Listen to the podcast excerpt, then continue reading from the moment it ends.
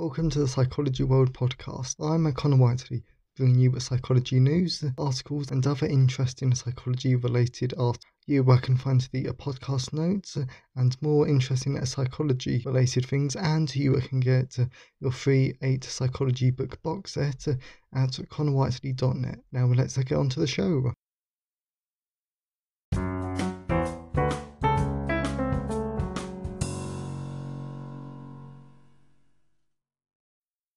Hi everyone, and welcome to episode 119 of the Psychology World podcast with me, Con Whiteley. And today's episode is on what are the benefits of prioritizing friendships. So, uh, this is a social psychology podcast episode with, um, I don't know, like quite a dip into clinical psychology because, of course, as we know, if we don't prioritize friendships, if we don't keep our social relationships alive, then now this really can impact our mental health, which can lead to lots of undesirable outcomes. So, this is a very important episode for clinical psychology reasons, mental health reasons, and are basically apply. This is just such a critical area, so that's why we're covering it today on today's episode. And it is Friday, the 5th of November 2021, as I record this, and in the UK, this is known as Bonfire Night because Guy Fawkes tried to blow up the Houses of Parliament in the 1600s.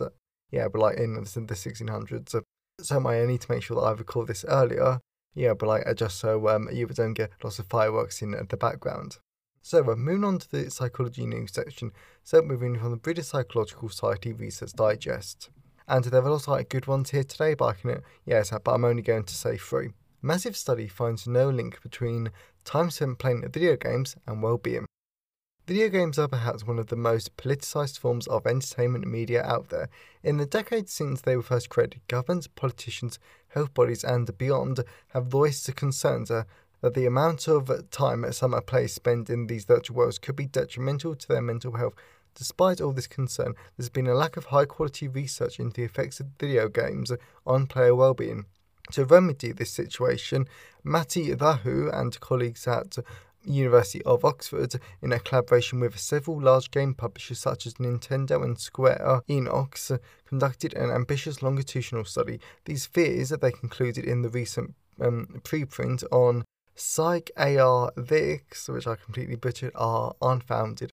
And this is what I've spoken about a lot of times on the podcast before because all of these concerns, for example, video games are responsible for the mass shootings. They make people, yeah, but like they desensitize people to violence.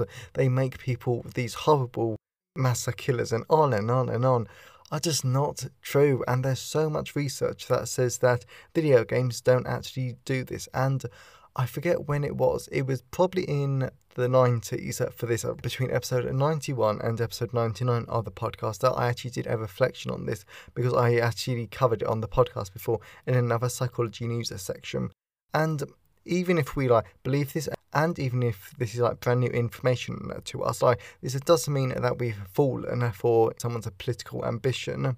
Yes, like someone's um, unfounded concerns, but it just means that whenever we hear something, we always need to question how true it is. Is it actually research supported or is it just hearsay? So it's very good that there is a more high quality research coming out of this just so we can test these beliefs. So uh, the next one is frenemies both help and harm each other at work. Think about your relationship with your colleagues. I bet there are at least some who you called frenemies. Maybe there's a co-worker, whose sense of humour um, you love, say, but who also irritates you by failing to pull at their weight. In fact, the workplace is the ideal breeding ground for relationships that are characterised by simultaneous strong positive and negative feelings. So-called ambivalent relationships, or frenemies, note the authors of a new paper in the Journal of Applied Psychology. It's surprising then how little is known about how frenemies behave with each other. Right, Shimul Melwani at the University of, Nor- of North Carolina, Chapel Hill, and Ramona Rothman at, at Lehigh University. So the pair ran a series of studies to find out.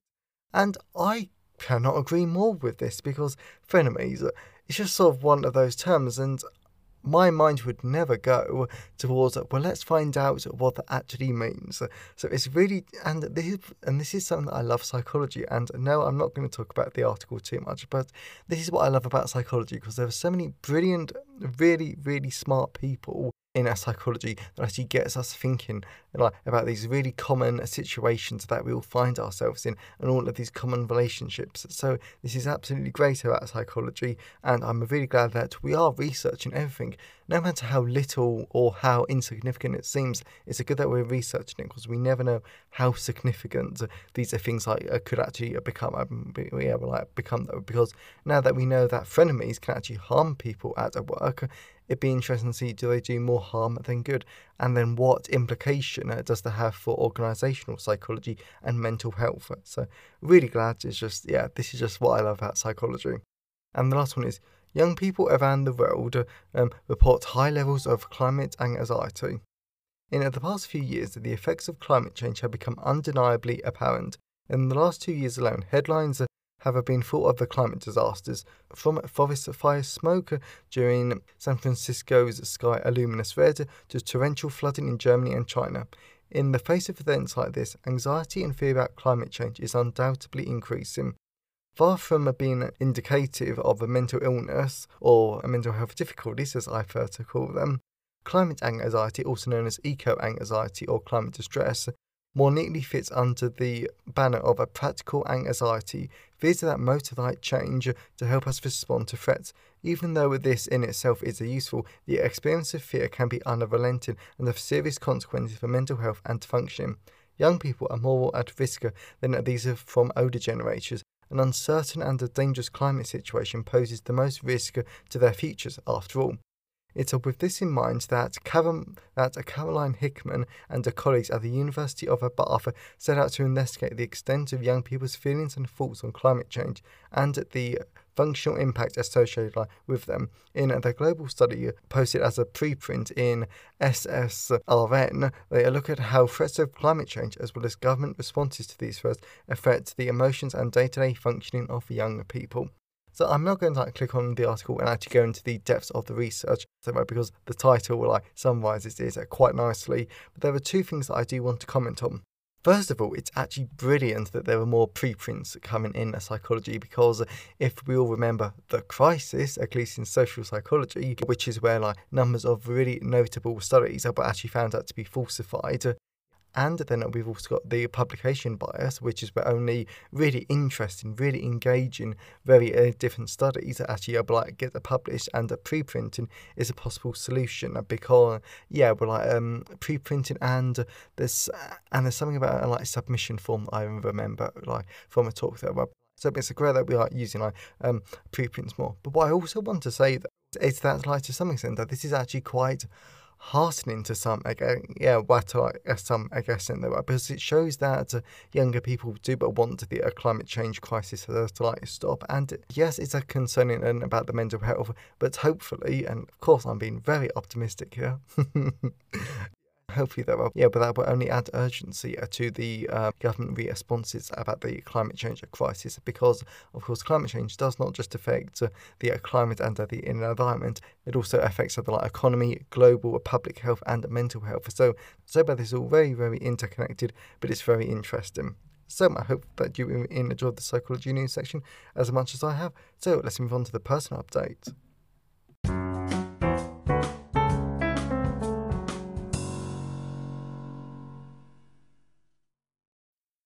So, moving on to the personal update. So, uh, this week I actually want to start off with a slightly sad note because, as I found out on Monday, Aaron Beck has died on Monday, uh, which is very tragic at the age of 100.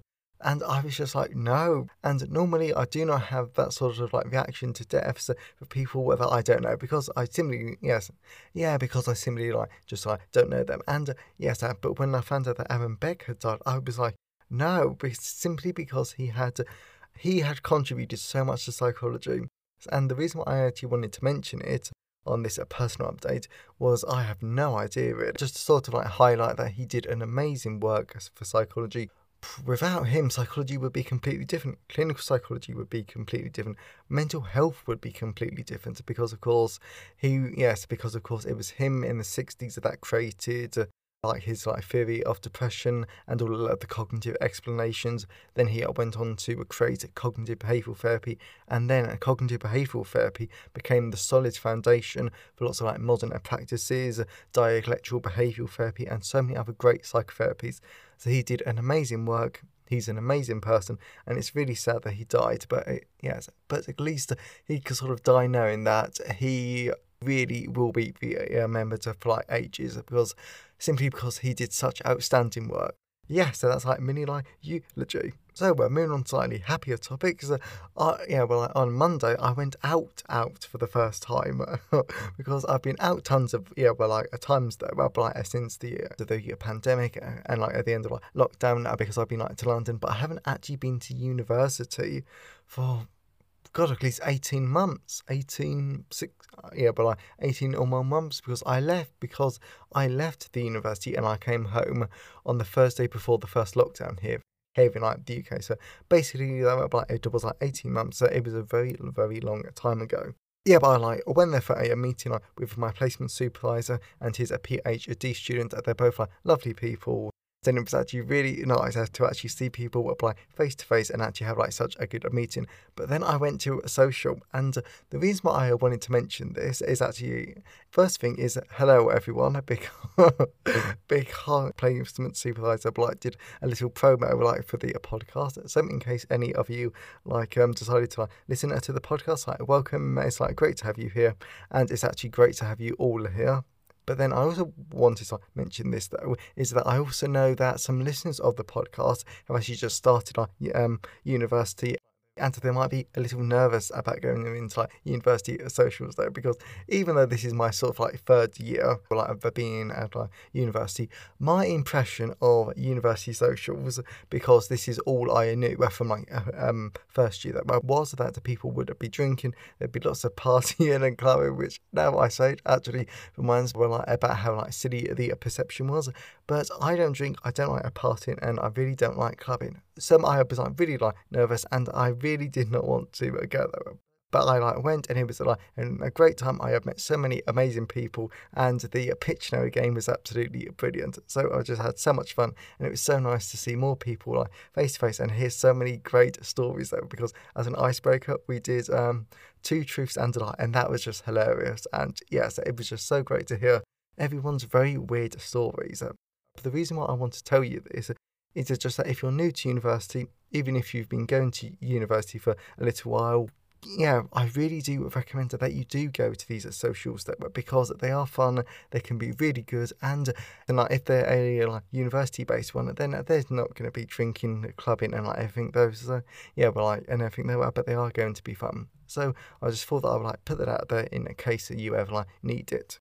So, as always, I always like love to hear your thoughts and feelings on today's episode. So, you can always email me, connorwhiteley at connorwhiteley.net. You can always leave a comment on the show notes at connorwhiteley.net forward slash podcast. And you can also tweet me on Twitter at sci-fi whiteley. I always love to hear from you because it really helps uh, make the podcast feel more like a conversation. And today's episode has been sponsored by Social Psychology, a guide to social and cultural psychology, third edition. So this is an absolutely brilliant book that I cannot recommend enough because this really does go into great depth about social psychology and why it's so interesting, and it covers like, a lot of area. For example, from like um, the cultural dimensions and like how culture can impact our behaviour. Then it also goes into the um, psychology of like social groups, social influence, um, persuasion, and so many more great, absolutely brilliant topics. So I cannot recommend this a great book enough because it will really help you understand social psychology more. And this is not a normal, boring a textbook. In fact, I never call these books textbooks because these are written in a really engaging, really voicey, really fun ways. So I cannot recommend these are great books enough. So that is Social Psychology, a guide to social and cultural psychology, third edition, available from all major ebook retailers, and you can order the paperback, hardback, and large print versions from Amazon, at your local bookstore or local library if you requested. And if you wanted to buy the ebook directly from me, then please go to payhips.com forward slash Connor Whiteley. And if you wanted to buy me a, coffee, then you can do that at buymeacoffee.com forward slash Connor Whiteley. And all of these methods are like a great way to help support the podcast just so the podcast I can keep going a, a little longer. So let's dive into the content part of today's episode.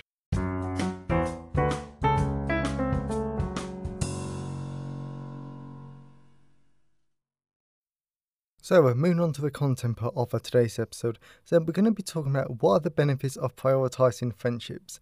And I know this doesn't sound like a topic we should be covering because, of course, you just should prioritize it, um, your friendships. But as research has shown, there are some really great benefits that I cannot recommend enough. And this was uh, such an interesting episode for me to research. So hopefully, uh, yes, like hopefully that you're going to enjoy.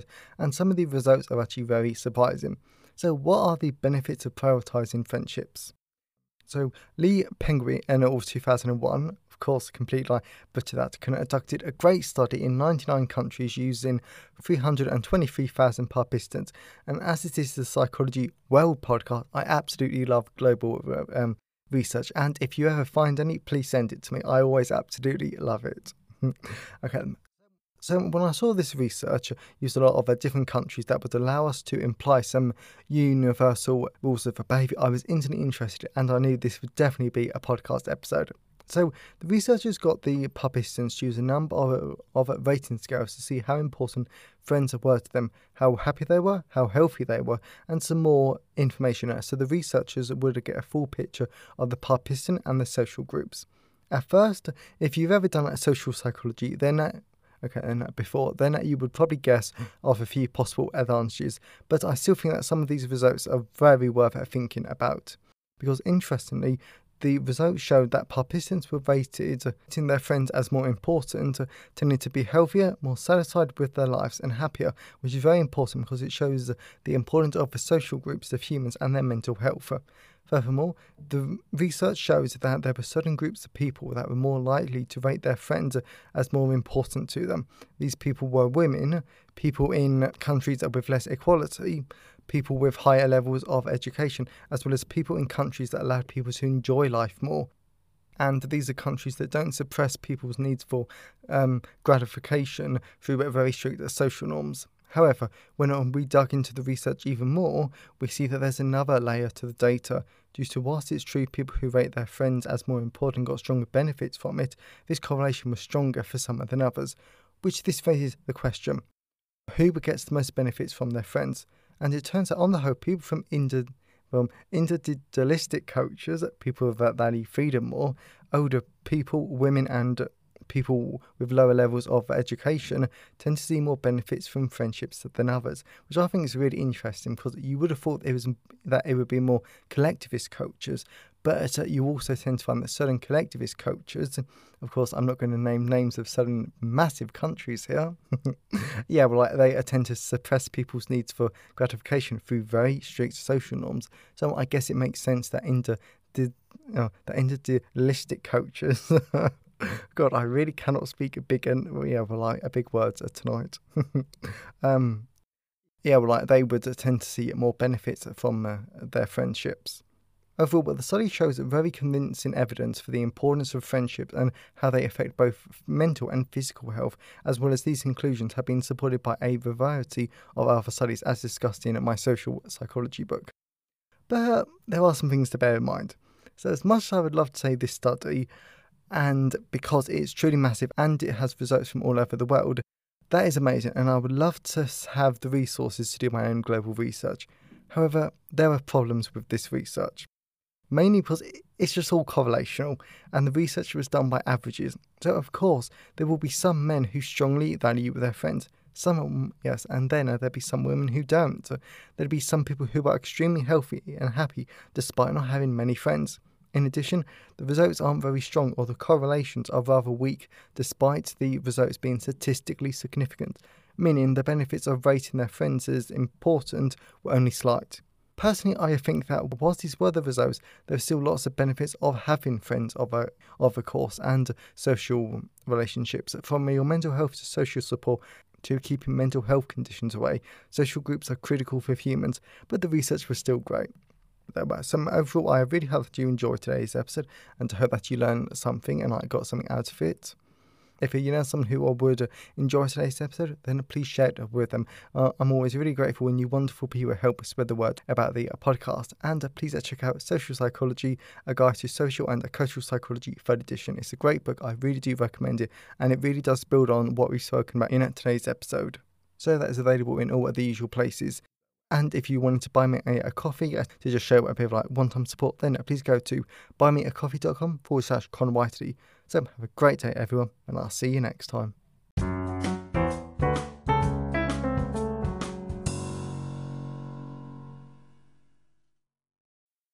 Thanks for listening today. I hope you enjoyed it. If you want to see the show notes, then please go to connorwhiteley.net. And if you want a free 8 book psychology box set, then please go to connorwhiteley.net. Have a great day, and I'll see you next time.